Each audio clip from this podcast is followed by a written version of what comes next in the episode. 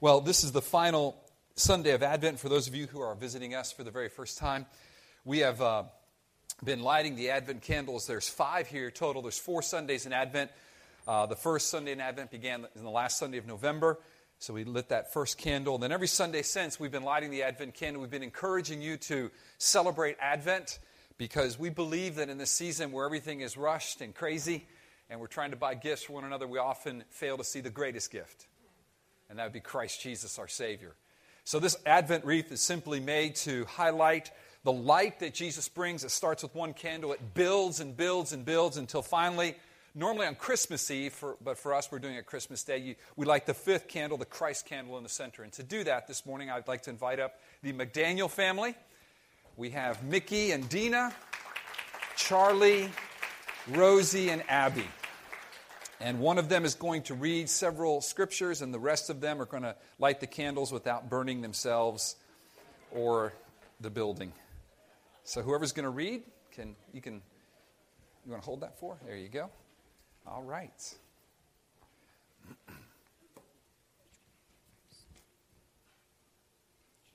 Malachi 3 1. Behold, I send my messenger, and he will prepare the way before me. And the Lord whom, I, whom you seek will suddenly come to his temple, and the messenger of the covenant in whom you delight, behold, he is coming, says the Lord of hosts.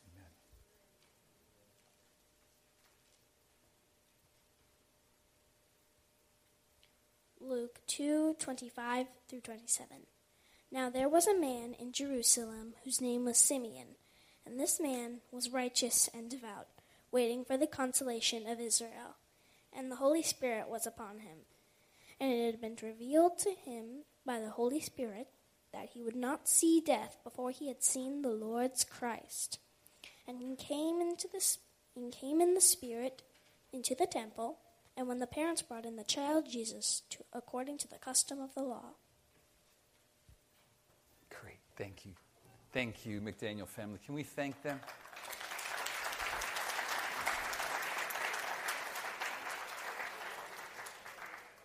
Oh, friends, Jesus is the light of the world, and this morning we're going to explore Simeon's song. And so, if you would please turn to Luke chapter 2, the passage that Rosie read there. Luke chapter 2, verses 22 to 35. Luke 22, 22 to 35. The title of this message is God's Indescribable Gift. God's Indescribable Gift. Luke chapter 2, beginning in verse 22. Luke 2 22, please. And when the time came, for their purification according to the law of Moses, they, and the they there is Joseph and Mary, they brought him, and the him there is Jesus, up to Jerusalem to present him to the Lord. Verse 23 of Luke 2. As it is written in the law of the Lord, every male who first opens the womb shall be called holy to the Lord. And to offer a sacrifice according to what is said in the law of the Lord a pair of turtle doves or two young pigeons. Now, there was a man in Jerusalem whose name was Simeon. And this man was righteous and devout, waiting for the consolation of Israel. And the Holy Spirit was upon him. And it had been revealed to him by the Holy Spirit that he would not see death before he had seen the Lord's Christ or Messiah. Verse 27 And he came in the Spirit into the temple. And when the parents brought in the child Jesus to do for him according to the custom of the law, he took him up in his arms and blessed God and said, Now, this is Simeon's song or his canticle Lord, Imagine he's holding the baby Jesus. He's saying this Lord, now you are letting your servant depart in peace according to your word, for my eyes have seen your salvation. Friends, one of my prayers this morning for all of us here is that your eyes would see God's salvation. Whether you have been a believer for many, many years, you would see it anew. Whether you've never known the Lord, truly known Him, your eyes would be open to see God's salvation. Verse 31 that you have prepared in the presence of all peoples And Simeon is the first one now in the New Testament that's going to bring in the Gentiles. This idea of Gentile and Jew is going to receive God's salvation. Look at verse 32 a light for revelation to the Gentiles. He's, remember, he's in the temple. And for the glory to your people Israel. Verse 33. And his father and mother, Joseph and Mary, marveled at what was said about him. Can you imagine this poor little couple coming in with their poor little offering? And this is said about their baby Jesus. Verse 34 And Simeon blessed them, so he turns to Mary and says to her, Imagine Mary, little Mary, maybe she was 18, maybe she was as young as 14 or 15, in the temple. And he says this Behold, verse 34b, behold, this child appointed is appointed for the fall and rising of many in Israel, and for a sign that is to be opposed, and a sword will pierce through your own soul also, so that thoughts from many hearts may be revealed. Let's pray. Father, I pray that this morning you would open the eyes of all of us. Lord, start with my eyes to see Jesus afresh and anew, the salvation that you have brought to us. This would not be a road tradition. This would not be something we do every December 25th, but this would be a fresh encounter with you, oh Savior. And Lord you, Lord, you know my prayer. Those that are here that don't know you, whose eyes have not been opened, may this be the morning. May this be the morning. In Jesus' name, amen and amen. Guys, Christmas time is really a time for gifts. Many are given and many are received. Kids, those of you who are here this morning, thank you. You're normally not in with us, but you are. Perhaps some of you are participating and anticipating opening gifts right after the service. How many of you still are going to open your gifts after the service? Raise your hand, kids. Ah, great self control. Hurry up, Pastor. Finish that sermon, buddy. I love you, but I love those gifts more. Okay. Or some of you might be like the Pino family. We opened our gifts yesterday morning. Sorry. We did Christmas yesterday, pretended yesterday was Christmas.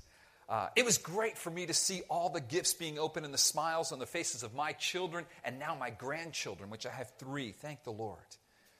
And I don't know about you guys, but we in the Pino family make Christmas lists and we send them to one another via email. I received some of my kids' Christmas lists months ago, thanks to my wife, who is an incredible administrator. She administrates this whole Christmas gift giving thing. And so for months, we've anticipated certain gifts that were on our list. We've been waiting for them, we've been hoping in them.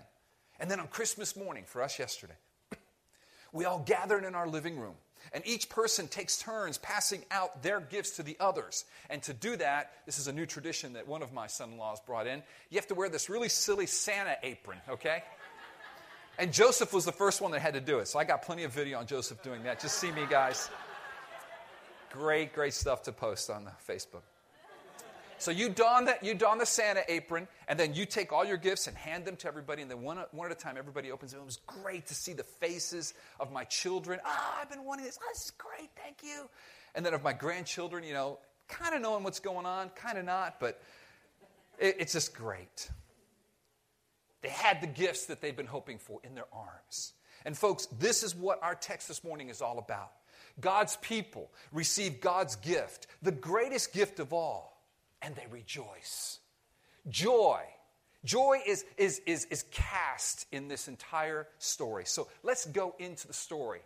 Let's look at the first point of the story God's people. God's people. And when we talk about God's people, we've got to talk about Joseph and Mary. Look again at the text at verses 22 to 24. And when they came, and when time, and, and when the time came for their purification, according to the law of Moses, they brought him, Jesus, up to Jerusalem to present him to the Lord. Verse 23 As it is written, the law of the Lord, every male who first opens the womb shall be called holy to the Lord, and to offer sacrifice according to what is said in the law of the Lord a pair of turtle doves or two young pigeons. All right, so what's going on here? So Joseph and Mary, they live. Now they're living up in the, the Nazareth area, and they bring Jesus to the temple and this is the context or the setting to Simeon's song, which we're going to get to in a moment. And we find Joseph and Mary, their parents, their faithful parents, they're coming to the temple. Listen, they did not have to bring Jesus with them, according to the law, but they did. Okay? This is why they came to the temple. Three reasons. Number one, they came to offer purification for Mary. Now, that was in the law. A woman, when she had a baby, obviously there's a lot of blood. And blood in the Jewish culture would make you impure. It made her impure for 40 days. So she had to come to the temple and offer an offering of sacrifice for purification. You see that in this text. But secondly, they came to offer a sin offering. Interesting. The Jews understood original sin, even though our culture does not. You're not born good, there's no innocent baby. Every baby is stamped with the mark of sin, original sin. But wait a second. We've got, we're talking about Jesus here. Let me assure you, Jesus did not have sin. Jesus was not fathered by Joseph, through whom the sin, the original sin, would be transmitted, but rather by the Holy Spirit. So, why did they have to bring Jesus? Why, why bring that offering? And bring it they did. Let me tell you why. Because they obeyed the Father. Because Jesus, I believe, was coming, even though he didn't need that sin offering. Mary and Joseph certainly did. But he was coming, and this was prefiguring what would happen when he was 33 years old, 33 years later, when he would be the sin offering for the world on the cross. And these people were so poor that normally you came with these offerings, you brought a lamb for a burnt offering. They couldn't afford a lamb. They brought two turtle doves or pigeons, okay? And Mary and Joseph brought this humble offering and they made the atonement. And friends, I want you to see something here. This is a clear indication, a clear indication of the poverty into which Jesus was born. Think about this. Think of the reminder, of the humility of the incarnation. God is humble. He didn't come as the son of a king. He came as the son of poor people who couldn't even offer a lamb. They brought two turtle doves, two pigeons. And they came, thirdly, firstly, purification for Mary. Secondly, offering for sin, though Jesus did not need that offering, so it prefigured the cross and it shows their poverty and the humility of God. But thirdly, listen to this they came to dedicate Jesus to God as the firstborn son now, listen, many of you children that are in here, I had the privilege of dedicating you. Okay? Janelle, I remember dedicating you. I, I, remember the day, Janelle, when you were born, and I remember the doctors, you were about this big. I remember the doctors saying, I don't know if this child's going to survive. I remember walking down the hallway with your, with your daddy, and he said, This is the longest walk of my life. And there were, there were so many tubes coming out of your little body. And God God, God brought a miracle to you. I know your middle name is Milagros, which means miracle. And then I remember the day your parents brought you here to dedicate you. Now, you don't remember that day because you were a baby. And many of you I can say that about. I held you in my arms and I dedicated you. And here's what I want to say to you, kids. Just like Joseph and Mary came to dedicate Jesus because Jesus belonged to God, you belong to God. And your parents came as Joseph and Mary, faithful to, to the, the, the, house of God to dedicate you, saying, Yes, it is my child, but I know this child is yours, Father. I am going to parent them for really all their lives, but intensely for the first X amount of years, but they're yours. They're yours. That's why we dedicated you. That's why Joseph and Mary dedicated Jesus. They were faithful people of God. They came to the temple to worship God and offer these sacrifices, even as your parents have brought you to worship God on this Christmas day. But listen, most importantly, what this text highlights is not Joseph and Mary, but God preparing Jesus as the sacrifice for sins, the Lamb of God to take away the sins of the world. He's being prepared as our Savior. As our Savior, the Savior of the world.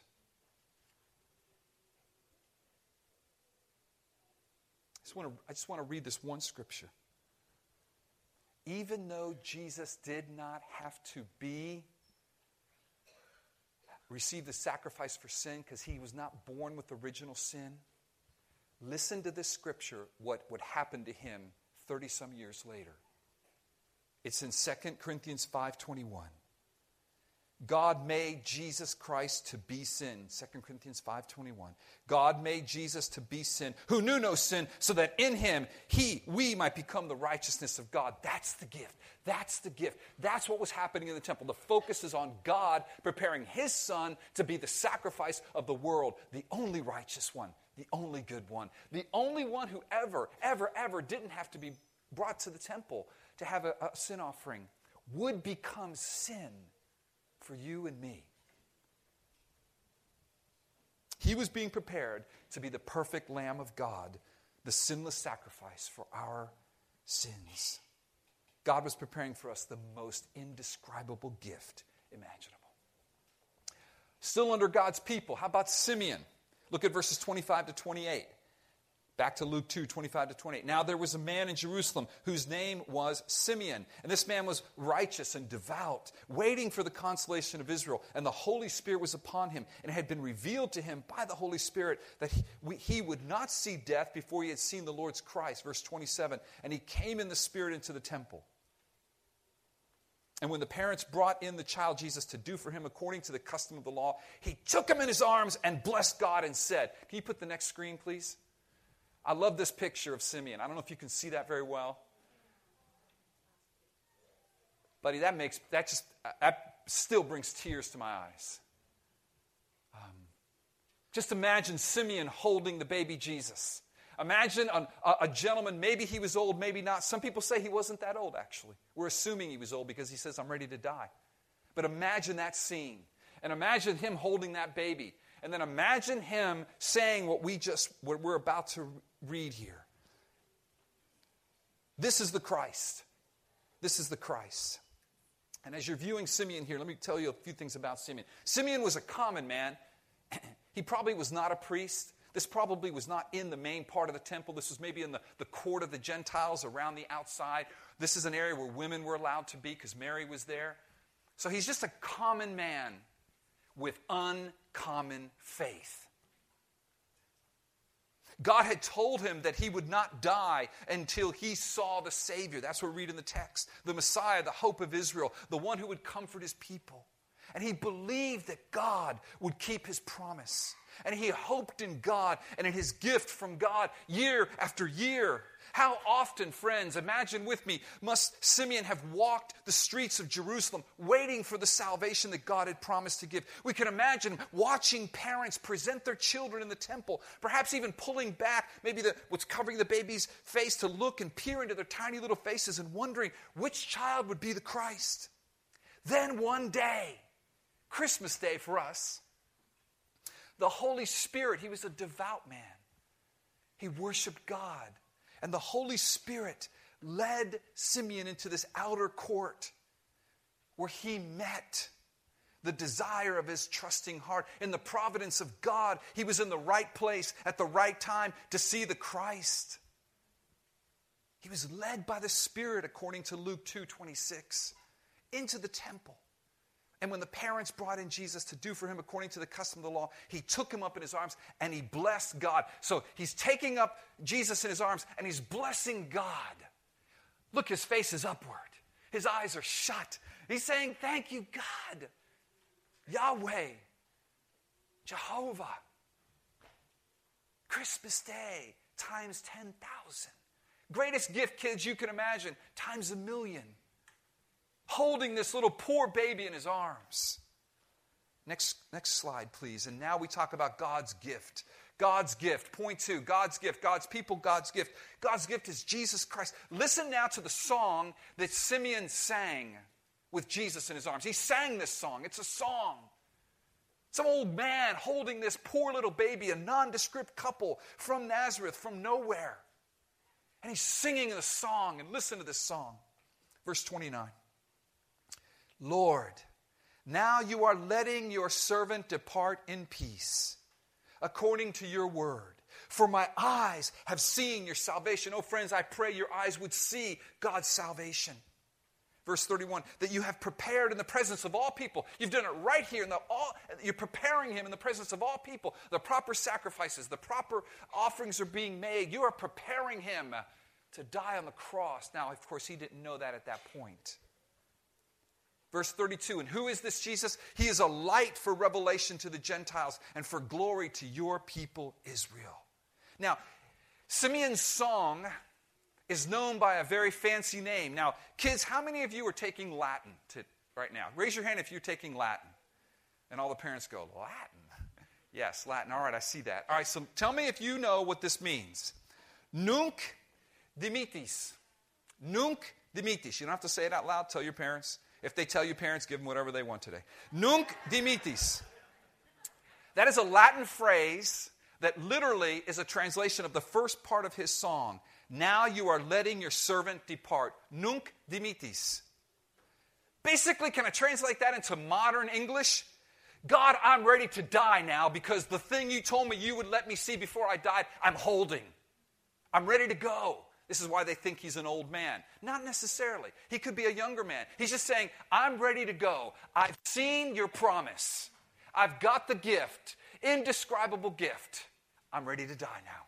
Nunc dimittis. You can let your servant depart. What does that say to you? It's the theme of the Advent series. God keeps his promises. God keeps his promises. You promised I would see the Savior, and now I've seen him, and now I can die. Simeon's heart soared. I love that picture. Head thrown back, eyes closed. He's just shouting, singing to the Lord. By the revelation of the Holy Spirit, Simeon had good news, not just for Israel, but the whole world. Revolutionary, what he's saying. The salvation that God provided in Jesus is for everyone to see. It is for all peoples, Luke 2:31. To make his meaning clear, Simeon went on to specify that Jesus came for the Gentiles as much as he came for the Jews. Friends, this is the basis of our evangelistic outreach around the world. Simeon's prophecy is about global evangelism. Jesus is God's light to the nations. He's the light of the world. You know, I was thinking about this whole sermon about light you don't need light during the day. Last night I was coming home from a Noche Buena celebration. I love Miami, don't you? I mean, I was, the streets were jammed with cars. It's like it's Christmas Eve. Where's everybody going? They're going to celebrate Noche Buena. And I was driving down the road. I mean, I was getting concerts from all the backyards, you know? Just, I mean, people, cars parked all over the place. I turned into my neighborhood. You know that neighbor I talked to you about? You need to, you need to come by and see this house, okay? It's amazing. It's on West Oakmont. I mean, I mean, like, it's like it was daytime in his front yard, okay? It was amazing. It was beautiful. It was necessary. This morning I drove by on my way to church. The inflatable Santas were not inflatable. And it, and it, looked very ordinary. It looked like a bunch of bulbs and wires around trees. Last night, it was amazing. The light shines brightest in the darkness. Jesus is the light of the world but not just of the Jewish world, of the, all the world. He's the Savior of all people. That doesn't mean everybody's going to be saved. No, all types of people Jew, Gentile, Cuban, Puerto Rican, Chinese, Russian, African, Uganda, from Uganda, from Brazil, all people, all races, all type. He's the Savior of all the world. Simeon prophesies this. Excuse me, he sings this, and this is revolutionary. Now, it's not really because it's what the Old Testament was saying, but it was hidden. The whole world is covered with darkness through sin, but Jesus has come to dispel the darkness, to shine the light of salvation into every dark corner of every dim heart. May He do it to your heart this morning. It is because of Him that we have a gospel that we can take to all the nations and offer to everyone. We can say to people, look, here is salvation. Jesus Christ is God's light for the world. See him and be saved. And I say that to you this morning, you who are seated here. See him and be saved. And now Simeon's eyes had finally seen the glory. He had seen Jesus. And in Jesus, he had seen the salvation of his God. Of course, neither Simeon nor anyone else is saved simply by, by the birth of Jesus. Jesus still still had to live a perfect life. Listen carefully, here's the gospel. Jesus still had to live a perfect life. He had to die an atoning death, and he had to rise to eternal glory. There is no salvation without the cross and the empty tomb. But already at this point, Simeon could see that salvation and had come, that had come in the person of Jesus Christ. And therefore, that God would do everything else to save him. The child in his arms was not simply part of his salvation, but salvation itself. Jesus is all that anyone needs to be saved. The coming of Christ had one very important implication for Simeon it meant that he was ready to die. Next slide, please. Have you seen Jesus? Are you ready to die? I'm quoting from Philip Ryken in his Reformed commentary on Luke quoting Philip Ryken, anyone who has seen Jesus with the eyes of faith is prepared to die. And anyone who has not seen him, whether young or old, is not ready to die at all. When we see Jesus and his salvation, we are ready to be dismissed from this life, listen, in peace. Peace and joy cover this passage we're reading. And enter the life to come. Have you seen Jesus by faith? By faith. Have you seen him crucified for your sins? Have you seen him raised? For your salvation. It is then and only then that you are prepared to die.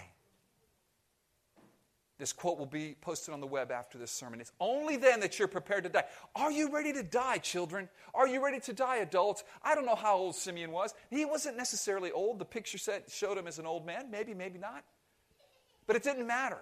He had the gift of God in his arms. He was ready to die because the salvation of God, he's seen it by faith. Are you ready to die? Oh, this leads us to the third point our response. Our response. Our response. And, and in Simeon's prophetic word to Mary, when he, when he holds the baby and he sings this thing, and we see in verse 20, uh, 33, Luke 2 33, and, the, and, his, and his father, Joseph, and his mother, Mary, marveled, marveled at what was said about him. So, so Joseph and Mary are standing there, just two little poor people in this huge temple with their two little turtle doves. Nope, not impressive. People that are far more impressive. People that have like groomed lambs that are like gorgeous, you know, they're like the, the Lexus of lambs, you know, and, and they're like, you know, they're just walking in, you know, I got my bling, okay. I've got sin, but here's the sacrifice. Uh, you know, they're walking in with their little two doves, little pigeons. And this old man comes up and just takes their baby, throws his head back, and says, God, He's the one. And sings a song that's like, what? I don't know how many people could hear him. I think a bunch. I think a bunch. And I think a bunch of those people, 33 year, years later, God chose to be saved. I don't know. God's the one that elects us, God's the one that chooses us before the foundation of the world. I don't know, but I, I believe that. And I believe they remember that song. And I believe, you know, God allowed me to be there that day. Now, Simeon probably wasn't there, but, but they were. Mary certainly was at the cross. Are you there? Verse 34. Here comes Simeon's prophetic word. He's got the baby, turns to Mary, and starts to prophesy by the Holy Spirit to her. And Simeon blessed them and said to Mary, his mother, quote, Behold, verse 34 of Luke 2, Behold, this child is appointed for the fall and rising of many in Israel, and for a sign that is opposed. Verse 35, And a sword will pierce through your own soul, Mary, also. And then end parenthesis, close parentheses, and he continues the prophecy, so that thoughts from many hearts may be revealed. Jesus is appointed, friends, for the fall and the rise of many. That's what this prophetic word says. And Jesus, he is going to reveal our hearts. Here's what he reveals Will you submit to him or oppose him? There's no middle ground. Jesus is the sign that is opposed. That's what it says in Luke 3:35, 235. People will despise him, they will reject him, they will take their stand against him. In the end, of course, they nailed him to a tree and left him to die. By the way, this is the sword that pierced Mary's soul. When he said that to her in parentheses in verse 35, that's what he was talking about, the crucifixion. But here's what I want you to hear Simeon's prophecy shows that from the beginning, God had a mission for Jesus that required him to suffer and die for sinners. That's what this dark prophecy means in this joyous moment that is marked by joy, in this moment of faith. It is, I've got the present, but then the prophecy comes wham, but there's going to be a, a sword that's, that, that pierces your soul, Mary. And he will be opposed, and he will reveal hearts, and he will divide. It's the cross, the crucifixion Listen, it was already in God's heart. We know that from Scripture. He was slain from the foundation of the world. It was not a surprise, it wasn't an unexpected development. It was the fulfillment of the preordained plan of God. God's plan was for the salvation of his people. Quoting now a lengthy quote from Ryken, I don't have it here, but let me just, just listen to what Ryken says about this. Jesus exposes what is really in our hearts. If we are truly humbled by our sin, then we will see our need for grace and be drawn to Jesus, who will make us rise to glory. Right? It says there, He'd be for the rise of some. Verse 34 Behold, this child is appointed for the fall and rising of many in Israel. In fact, the word that Simeon uses for rising, anastasin, is used elsewhere in the New Testament for what? Resurrection. Everyone who believes in Jesus will rise to heaven to the glory of God. Yet some people refuse to be humbled by their sin. They stand proud, not recognizing their need to be forgiven, thinking that they can make it on their own. They are offended by the idea that salvation comes only through Christ and his cross. You want to know why Tim Tebow offends people?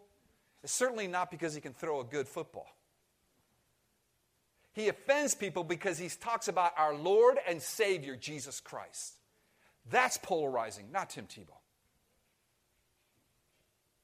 Why would anyone else have to die for their sins? People are offended. Why does he have to die for their sins? Today, the substitutionary atonement of Christ is under attack in the church. Forget about outside the church. Why the bloody cross? Why this God that kills his own son? Well, that's cosmic child abuse. It's offensive. It's offensive to say that Jesus is the only way to heaven to the Father. See, but the problem is he's something they cannot get around, something they keep tripping over. Listen, when it says that he's a rock of offense, for a sign that is opposed, verse 34, this, this idea of an offense, the rise and the fall. What he's talking about is this whole idea in Isaiah that Jesus is the chief cornerstone, a stumbling block. See, they, they, people, people, they don't believe. They're offended. They speak against the sign of God's love that has been offered to them. For it searches a man's heart. And some will be scandalized by a salvation which can only be achieved by the way of the cross. This is the way it's always been, folks. When people truly understand the claims of Christ, most of them are scandalized. This explains why some of our family members scorn our commitment to Christ. It divides. I, I, had to, I had to recently send a letter of apology to one of my family members that lives in another city. I, I do believe I was offensive in the way I shared Christ. That's what I apologize for. But I can't apologize for the scandal of the cross, which offended. Now, what doesn't help is when, I know this might shock you, when I'm a little strong in sharing it. It explains why there's so much resistance to Christian truth in the secular college campus. It explains why other world religions are all united in their opposition to Christianity. Listen, this is the very thing that Jesus came to do. Don't you see it in the text? He came to reveal the true inward condition of every heart, whether there's faith or unbelief. When people are opposed to Christians, it is because they're opposed to Christ. Now, caveat, it doesn't, mean, it doesn't allow us to be harsh and arrogant and offensive in our ways but the message is going to offend and scandalize. That's what Simeon prophesied. Actually, that's what God said through Simeon. Whatever opposition we face is a sign that He truly is present in us. So here's the question for all of you. But for some of you, it's an urgent question. What is your response to Jesus? Are you for him or against him this morning? Will you rise or will you fall? This is the great question of life and death because what God will do with us for all eternity depends on what we do with Christ right now. What God does with you for all eternity depends on what you do with Jesus right now. He's the great divide.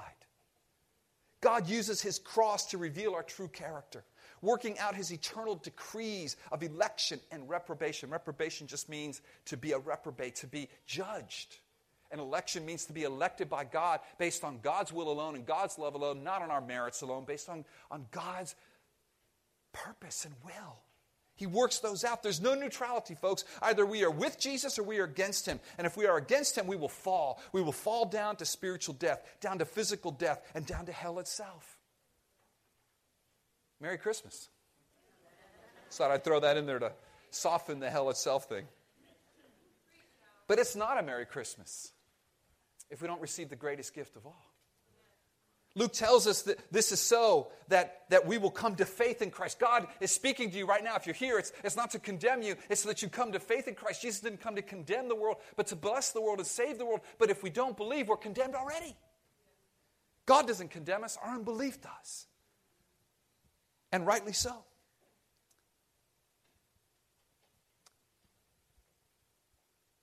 He wants us to, to, to hear His word. Friends, those who imagine themselves to be strong and high, who rely on their own merit and power, will come to woeful ruin and undoing because in their pride they do not realize their own need and doom and do not take refuge in Christ. Oh, friends, may that not be you. And if it's you, may in a moment when I pray, God give you the grace to humble yourself and come to the, the, the, this Jesus, this Christ, this indescribable gift, this humble baby who I was reading in Isaiah recently. There's nothing about him that attracts us. We, we despised him. We, there was nothing in him that drew us. His, his form was not like, wow, look at him. No one said wow when Joseph and Mary came into the, to the temple. No one said wow. Everybody missed it, but those whom God gives faith and see him like a Simeon, grab him and saying, I've seen him. But the humble ones, those who bend low at his feet with confession of sin and faith in him, will be raised up by God's mighty arm to eternal life. Here's my appeal. Final slide. God keeps all his promises to us through his indescribable gift of Jesus Christ our Savior. What we do with his gift determines whether we rise or fall. Dear friends, bow your knee and heart to this humble child born of parents, very poor parents. Who? Who? This humble child born of humble, poor parents. He's God. He's God. God in the flesh. He's the indescribable gift to us this Christmas. Let us pray. Father, I pray for my friends who are hearing me live right now and those that will listen perhaps digitally online.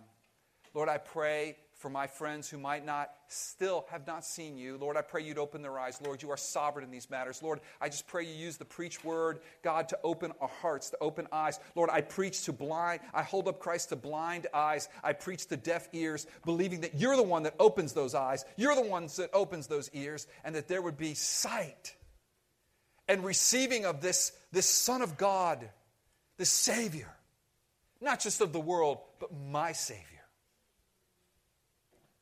In Jesus' name, amen. Would you stand for the blessing, the benediction this morning? Just look this way. In Christ, I pronounce over you the blessings that the, that the angels proclaimed that night to the shepherds.